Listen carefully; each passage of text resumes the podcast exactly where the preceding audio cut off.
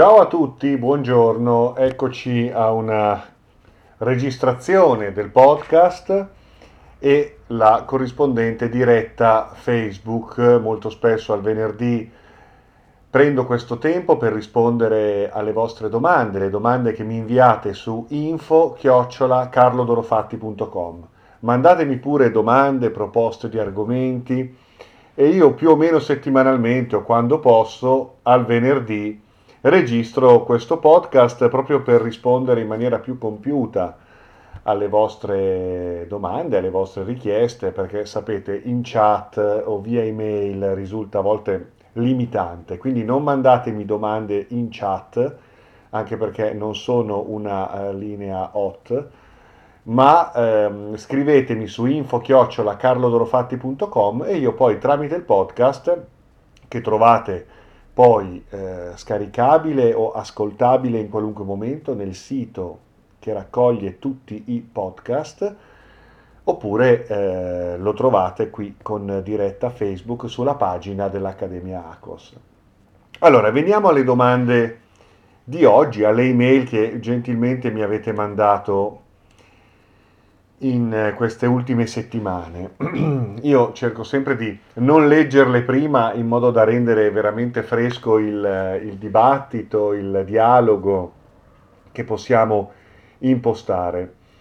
Bene, allora, ehm, una domanda che mi giunge è questa. Ciao Carlo, in un podcast passato hai parlato di portali stellari. Non ho capito bene. Potresti approfondire? Non capisco in che modo nella vita quotidiana possiamo utilizzare questa connessione che mi pare di aver capito innata. In che modo connettersi o riconnettersi? Allora, nella vita quotidiana tutta una serie di temi che si affrontano nella ricerca esoterica possono, devono trovare un riscontro, un riflesso, soprattutto dentro di noi, nel nostro percorso di risveglio, nel nostro percorso di consapevolezza, di demolizione della falsità, delle illusioni dentro di noi e di conseguenza questo comporterà una maggiore lucidità mentale, una migliore capacità di interagire con gli eventi della vita, con le persone, impostare una vita il più possibile gradevole, evolutiva soprattutto, all'insegna spesso del lasciare andare tutta una serie di cose che caratterizzano la nostra identità fittizia. Per cui è ovvio che eh, tutti gli argomenti che l'esoterismo affronta a volte anche attraverso narrazioni metafisiche, simboliche o molto complesse perché riguardano esplorazioni che si basano sull'esercizio di nuovi sensi, di nuove logiche, mm, l'impiego di nuove energie, quindi è chiaro che eh, entriamo in temi molto specifici e a volte in mm, esperienze che non immediatamente riusciamo a ricondurre poi alla nostra quotidianità, alla nostra vita ordinaria, anche se poi questa esplorazione necessariamente dovrà tradursi in nuovi riferimenti etici, nuovi riferimenti comportamentali, nuovi valori, e eh, applicare delle conoscenze ovviamente alla nostra quotidianità. È questa la palestra della coscienza sulla quale ci interessa lavorare, soprattutto attraverso il lavoro su noi stessi. Però certamente ci sono a volte delle narrazioni esoteriche che sembrano molto lontane dalla nostra quotidianità, soprattutto quando non ne facciamo un percorso, ma sono così delle informazioni, delle suggestioni che ci giungono estemporanee, per cui si parla di portali, portali dimensionali, portali spirituali, portali stellari, che cosa vuol dire tutto questo, come mi cambia la vita di tutti i giorni. Detta così non cambia niente nella tua vita di tutti i giorni, anzi giustamente non si capisce neanche di che cosa veramente stiamo parlando. Tuttavia l'esoterismo è una arte, scienza complessa, per cui ci sono eh, esperienze, eh, logiche, argomenti, conoscenze complesse eh, che vanno a comporre un quadro di realtà che non è facile da eh, da penetrare, da comprendere, eh, dobbiamo fare veramente un lavoro di applicazione che è sia intellettuale ma anche coscienziale, passando anche attraverso altre modalità che non siano solo quelle della mente, per poter mh, comprendere effettivamente una conoscenza così vasta e inedita rispetto alla nostra sensibilità ordinaria. Quando si parla di portali si parla di trasformazioni, si parla di eh, nuovi accessi interiori, psichici, di conoscenza, di trasmutazione delle nostre energie, di trasformazione. A volte sono dei salti di logica, quindi mm, il portale è la rappresentazione di un salto, di un click che avviene dentro di noi che ci permette di accedere a nuovi orizzonti, a nuove linee di pensiero, a nuove soluzioni. A volte anche ricomprendere, riformulare le nostre convinzioni, le nostre abitudini, la nostra vita. Quindi il portale è la rappresentazione di una trasformazione immediata, Questo per quanto ci riguarda a livello interiore. Poi è chiaro che noi viviamo all'interno di una realtà complessa, multidimensionale, di cui i nostri sensi ci forniscono solo una rappresentazione limitata, senz'altro funzionale al nostro livello evolutivo in questo momento, tuttavia limitata rispetto alla vastità reale che mh, mm, la realtà eh, offre a chi lavora sulla propria sensibilità per estenderla e eh, quindi accogliere delle visioni del reale che vanno al di là della materia e delle sensazioni spazio-temporali che ci offrono i nostri sensi e la nostra mente di superficie. Quindi la descrizione della realtà secondo l'esoterismo è qualcosa di molto ampio, complesso, che ha a che fare con altre dimensioni, altri scorrimenti temporali, altre manifestazioni della materia, della vita, dell'intelligenza, altre manifestazioni del tempo. E tutto questo con le sue proiezioni sottili nei mondi invisibili, nei mondi del pensiero, nei mondi della coscienza. Quindi non solo dimensioni fisiche in un multiverso articolato su vari piani di esistenza dove la materia, l'energia, la vita si sviluppa in maniera sempre nuova e diversificata nei vari livelli di manifestazione, ma anche tutte le eh, espressioni sui piani sottili di tutto questo, quindi quelle espressioni psichiche, spirituali, che creano un ecosistema di forze, di energie, di enti che eh, accedono al mondo del noumeno più che del fenomeno, anzi spesso precedono il fenomeno eh, codificando nelle geometrie eh, le direttrici eh, di eh, precipitazione poi in un contesto sensoriale. Quindi la nostra realtà è senza dubbio più ampia di quello che noi eh, siamo abituati a considerare, ok?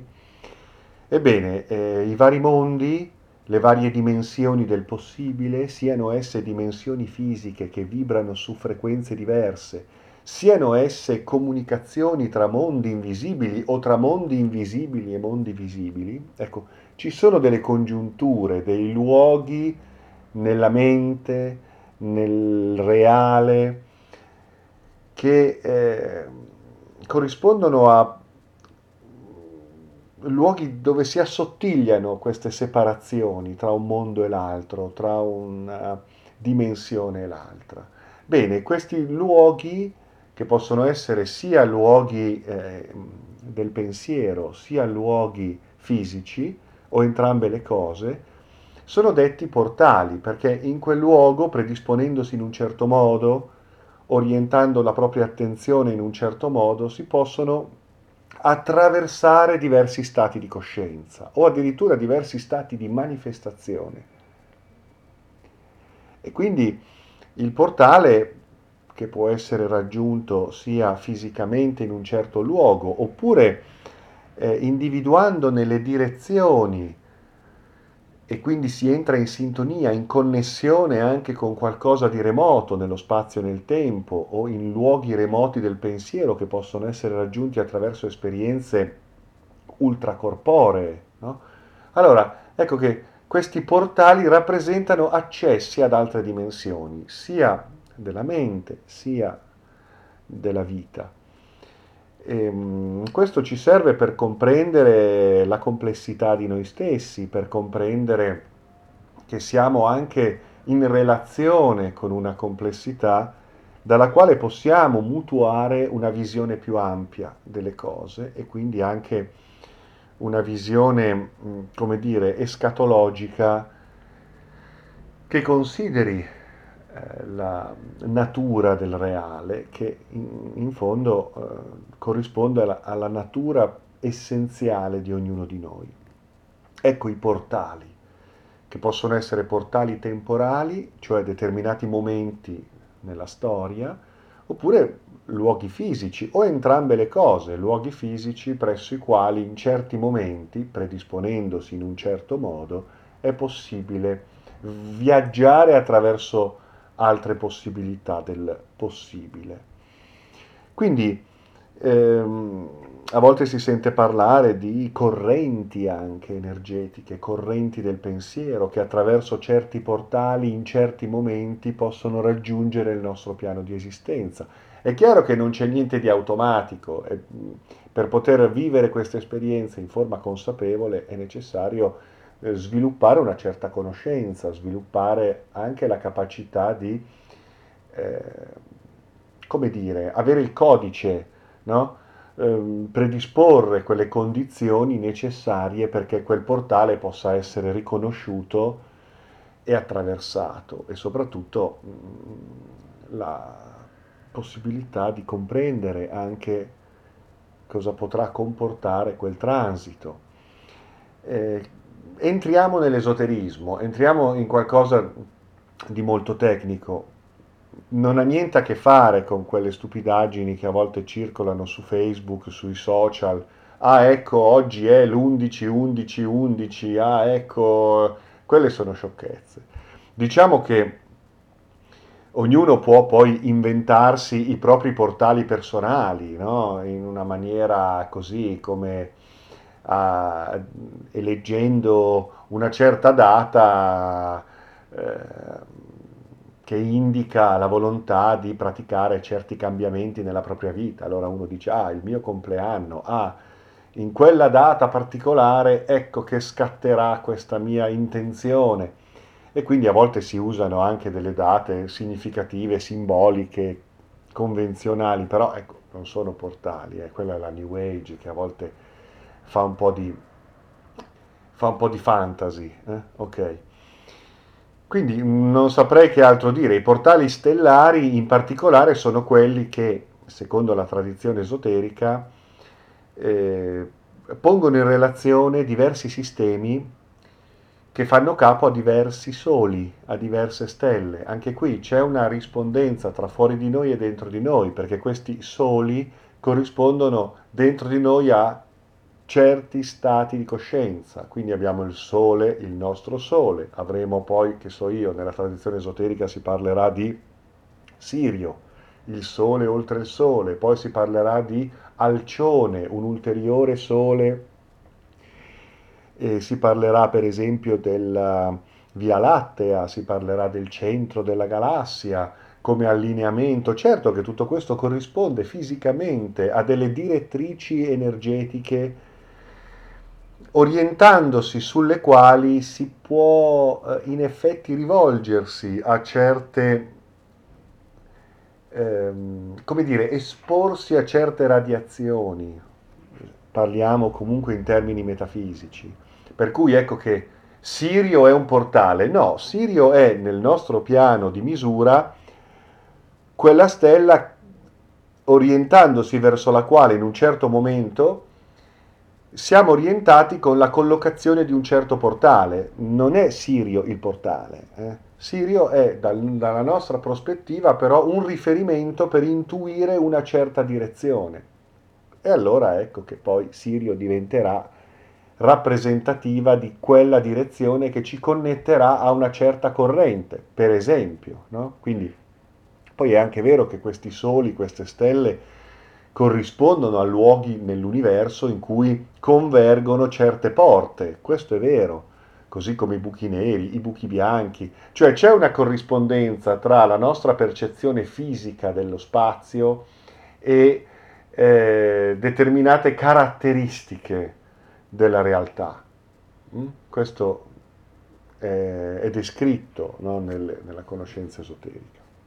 Quindi i portali stellari sono portali verso luoghi di conoscenza, stati di coscienza, rappresentati da certi sistemi di mondo eh, che fanno capo a una stella di riferimento, intesa come quella fornace che rende possibile la vita, ma che rende possibili anche determinati scambi. Eh. Pensate che in alchimia il fuoco di per sé, anche una fiamma di una candela, è una porta, il fuoco non è solo un elemento, non è solo un testimone vivente, dotato di una sua intelligenza addirittura. Secondo l'alchimia il fuoco è una porta, d'altronde il fuoco trasforma, brucia, trasforma le cose uno stato, eh, da uno stato in un altro.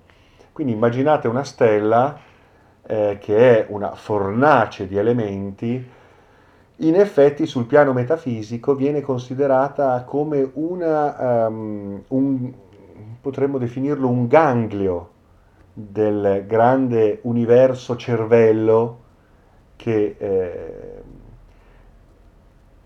definisce le geometrie del manifesto e quindi del pensiero in divenire e quindi della coscienza possibile su un determinato piano esistenziale. Ok, non vorrei poi entrare troppo nel dettaglio, fare troppe parole, però diciamo che sono aspetti molto tecnici. I portali. Eh, esistono mappe? Certo, esistono mappe. Esiste, si sa dove sono questi portali? Sì, alcuni sono portali naturali, altri sono addirittura dei portali artificiali, cioè determinati alchimisti, magi, hanno saputo costruire quelle condizioni, riprodurre quelle condizioni artificialmente per creare una valvola, una, un punto di convergenza tra piani di esistenza diversi, mondi diversi, stati di coscienza diversi. Quindi abbiamo sia dei luoghi naturali ma anche dei luoghi artificiali, templi per esempio, e c'è la mappa, si sa, sì, c'è questa, c'è questa conoscenza, eh, in parte perlomeno. Poi ci sono luoghi che si attivano in certi momenti del tempo, oppure eh, questi momenti del tempo corrispondono a certi fenomeni, a certe eclissi eh, o a certi allineamenti planetari o stellari dal nostro punto di vista, dalla nostra prospettiva terrestre naturalmente. E quindi approfondendo queste tematiche è possibile poi eh, conoscere quelli che sono i chakra del, del cosmo, perché poi questi portali sono un po' quello che sono per noi i, i nostri chakra, no? dei luoghi di trasformazione, di trasmutazione, di interfacciamento tra nature diverse dell'essere. Ok, bella domanda. Poi un'altra domanda un amico mi scrive, un amico, un'amica, non lo so perché c'è una email un po' um, con un nickname che non so. Allora, vediamo un po'. Ah, ecco, no, no, poi nell'email dice... Mm, vediamo un po', eh, ho visto qualche video, mi ha molto affascinato. Ecco, nel mio sogno ho capito che ero in sogno e lo controllavo. Ho iniziato a guardarmi in giro e c'erano paesaggi, un po' di fantascienza, con soldati di guardia e io nel sogno potevo decidere cosa fare. Volevo un suo consiglio. Beh, questa è una esperienza che io definirei di sogno lucido spontaneo, quando si sogna e ci si rende conto di sognare, ma addirittura si è in grado di dirigere il sogno forse anche verso un simbolismo più raffinato o verso una eh, dimensione altra della nostra realtà. Il sogno è, un, è, è un'esperienza portale, per esempio. No? Non il sogno così come normalmente lo, ehm, lo vediamo, lo viviamo. Il sogno è molto di più. Mm? Ehm, l'esperienza del sogno, una volta che ci si impadronisce in maniera consapevole eh, della possibilità del sogno lucido, quindi risvegliarci nel sogno, è possibile poi dirigere il sogno, ma soprattutto dirigere noi stessi al di là dell'aspetto puramente simbolico mentale del sogno, per usare il sogno in quanto possibilità percettiva superiore, trascendentale. Allora ecco che si accede a dei luoghi che poi la nostra mente in qualche modo rappresenta. Ecco i luoghi di fantascienza, si vedono cose, si incontrano persone strane, mai viste, straordinarie. È possibile tutto questo. Chiaro che vivendola come esperienza spontanea, eh beh, ci si trova lì, a volte addirittura si ha paura, quindi la mente rimuove, l'esperienza rientra. Altre volte siamo più aperti, siamo più disponibili, siamo in uno stato di coscienza più accogliente e allora ecco che sbirciamo, vediamo, però non sappiamo cosa vediamo. Ecco allora che l'esperienza, se non è sostenuta da una conoscenza, da un percorso di studio, di, di, di, di, comprensione di determinate dinamiche del reale e delle nostre facoltà interiori, ecco, rimane una cosa un po' così. Ho visto questa cosa, che bello, che bello, boh, magari stai bene, sei contento, hai fatto un'esperienza particolare che magari ti può motivare a una ricerca, però, ecco, poi diventa difficile, anche perché non si tratta di interpretare il sogno secondo chiavi psicoanalitiche. In questo caso ci possono essere altre cose che effettivamente eh, impattano sulla nostra percezione, sulla nostra visione, eh, che esulano dalle dinamiche dell'inconscio che semplicemente rimette un po' a posto le cose e quindi ecco che lo psicanalista poi eh, interviene per comprendere la natura di certe nevrosi, di certi traumi, perché i sogni ci permettono di analizzare la nostra psiche sicuramente, ma altri sogni rappresentano qualcosa di diverso. Che ti dico? Eh, io, cioè, io, faccio um, giornate intere dedicate ai sogni durante i ritiri spirituali in cui magari a volte ci fermiamo anche due o tre giorni si, si, lavora anche di notte proprio per stimolare le facoltà del sogno lucido, ma tutto questo viene inquadrato all'interno di un percorso che è quello della, della mia accademia, che è quello del mio gruppo iniziatico, per cui si lavora in modo assiduo, costante su questo come su altre esperienze collocate all'interno poi di un, di un percorso di conoscenza eh, di carattere esoterico, per cui ecco che poi quando certe esperienze vengono vissute si riesce a comprendere che cosa sta succedendo, a che cosa ci stiamo affacciando fuori e dentro di noi. E allora ecco che lì inizia l'esperienza di un risveglio di consapevolezza ad una realtà la cui natura è estremamente complessa, affascinante, che non si può certo ridurre nella nostra eh, così grigia realtà materialistica, a sua volta poi condizionata da mille illusioni eh, mentali, collettive, che ci eh, rinchiudono in un, in un, circuito esistenziale così povero. Ecco, bisogna fare un lavoro di, di, di rifioritura del nostro essere. E allora ecco che si può poi approfondire certi temi e certe esperienze, altrimenti rimane lì, ecco, una cosa molto bella. Però queste esperienze spontanee possono dare il là ad una ricerca più profonda. Quindi ti auguro che questa esperienza possa ripetersi e possa ispirarti ad una ricerca più approfondita. Veniamo ad un'altra domanda. Allora, siamo a 24 minuti, possiamo fare ancora una domanda. Allora, Le faccio una domanda sperando di non disturbarla, intanto datemi del tu. Siamo tutti sulla stessa barca, ragazzi. Diamoci del tu, eh, in modo amichevole, senza troppe formalità. Mi dice ad esempio gli aggettivi. Alcuni di essi esprimono un giudizio, esempio brutto, scemo, bello, simpatico, eccetera. Vanno evitati, però se lei conosce le affermazioni positive di Louise Hay, sì, beh, Louise Hay è stata poi la prima a scrivere quel libro famosissimo, bestseller sul pensiero positivo, no? Louise Hay li usa e dice di, usarla, di usarli per potenziarci. Che cosa ne pensa? Se io dico io merito il meglio senza povertà, questa affermazione va bene o non va bene? Perché attiro anche la povertà indicandola nella frase allora, il, il, il, concetto del pensiero positivo è sicuramente valido, cioè se pensiamo positivamente, se siamo così eh, abituati a disporci in modo positivo, creativo, costruttivo, imparando anche dai nostri sbagli, facendo sì che i problemi non siano solo problemi ma siano delle occasioni.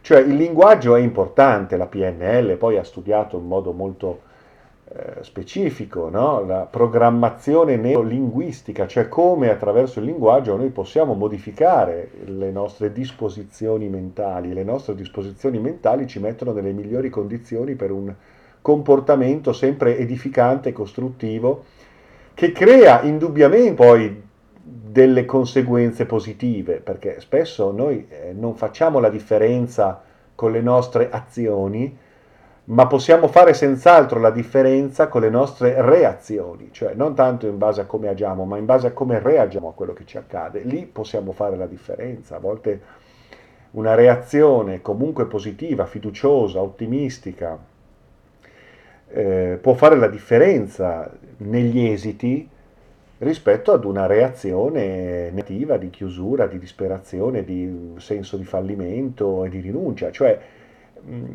io conosco persone per le quali è vero, tutto è possibile, tutto si può fare, tutto è fattibile e in effetti poi sincronicamente eh, ce la fanno, ecco, proprio perché questo temperamento produce degli effetti, eh, questo è indubbio.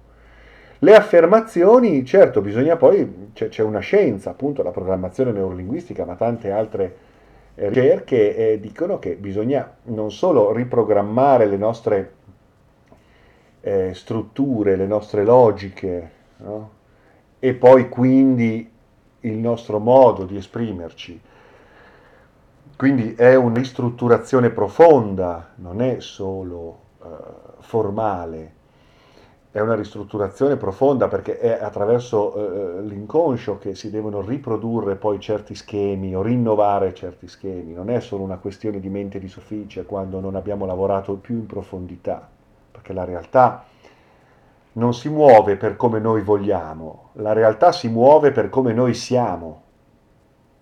Prendete nota, la realtà non si modifica, non, non, non si trasforma a nostra volontà, si trasforma in base a come noi siamo, risponde a ciò che siamo, quindi dobbiamo calare nell'essere l'intenzione.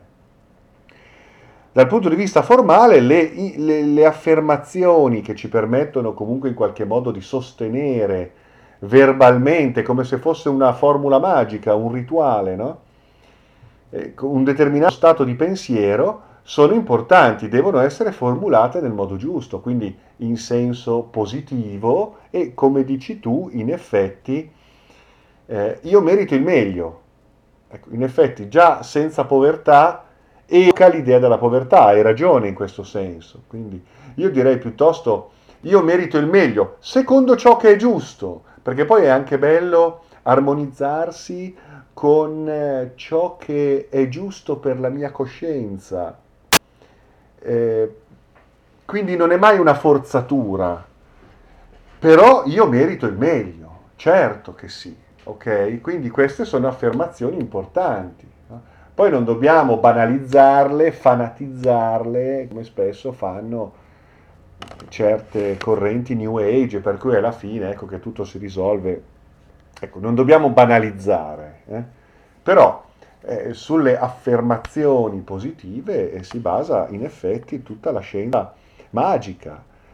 In effetti il primo grande famoso libro sulla PNL di Bandler e Grinder, Grinder eh, si intitolava La struttura della magia, cioè non si intitolava programmazione neurolinguistica, si intitolava La struttura della magia. Fatelo a leggere. È molto interessante perché spiega anche proprio il meccanismo delle affermazioni e come creare delle affermazioni di un certo tipo. Allora a questo punto abbiamo l'evoluzione no? dai primi testi come la struttura della magia di Bander, eh, eh PNL, tutti gli sviluppi, eh, poi spesso banalizzate, però insomma abbiamo poi eh, Louis Hay, il pensiero positivo, senz'altro, senz'altro. Abbiamo, che so io, delle cose interessanti come il corso in miracoli, no? che poi il titolo è bruttissimo, però è interessante vedere come le affermazioni fino ad arrivare al transurfing di, di, di Zealand, no? anche lì, qui è ancora più sofisticato perché si lavora con le immagini, si lavora con, come se il risultato fosse già accaduto, quindi ci sono tutta una serie di meccanismi ehm, immaginali che, che accompagnano poi semmai la struttura dell'affermazione. Quindi bene, ottima, ottima cosa. Ecco, poi il, eh, questo andrà a lavorare anche sul nostro modo di giudicare, che non è sbagliato. Eh. il problema è il pregiudizio. Il giudizio poi se è un giudizio costruttivo, eh, è un giudizio serenamente espresso in una chiave di volontà di crescita, di volontà di contribuire, allora il, il giudizio è sempre, è sempre, qualcosa di eh, legittimo Esprimere un giudizio vuol dire esprimere il proprio senso critico, esprimere discernimento, aiutare l'altro anche a, se il giudizio viene espresso con, con, con, come espressione di ricerca della verità. Se viene espresso semplicemente per demolire, criticare, perché siamo gelosi invidiosi, è un'altra storia. Quindi il giudizio becero, così come il pregiudizio, sono senz'altro cose da, da, da correggere. Ma il giudizio di per sé non ha niente di, niente di negativo. Ecco. Poi è chiaro che se siamo superficiali, allora questo discorso non deve essere riportato ad un livello, ad un livello più alto di, di relazione. Va bene? Allora io penso che con oggi abbiamo finito, facciamo sempre una mezz'oretta, non di più, perché sennò poi diventiamo pesanti. Io vi... Mh, mm, io vi ringrazio, info-carlodorofatti.com per mandarmi le vostre domande, carlodorofatti.com è il sito, lì trovate il calendario degli eventi, risorse, il blog, i video gratuiti divisi in playlist eh, secondo i vari argomenti, trovate anche i webinar, trovate molte informazioni, carlodorofatti.com. Io vi ringrazio e vi do appuntamento al prossimo podcast. Ciao a tutti.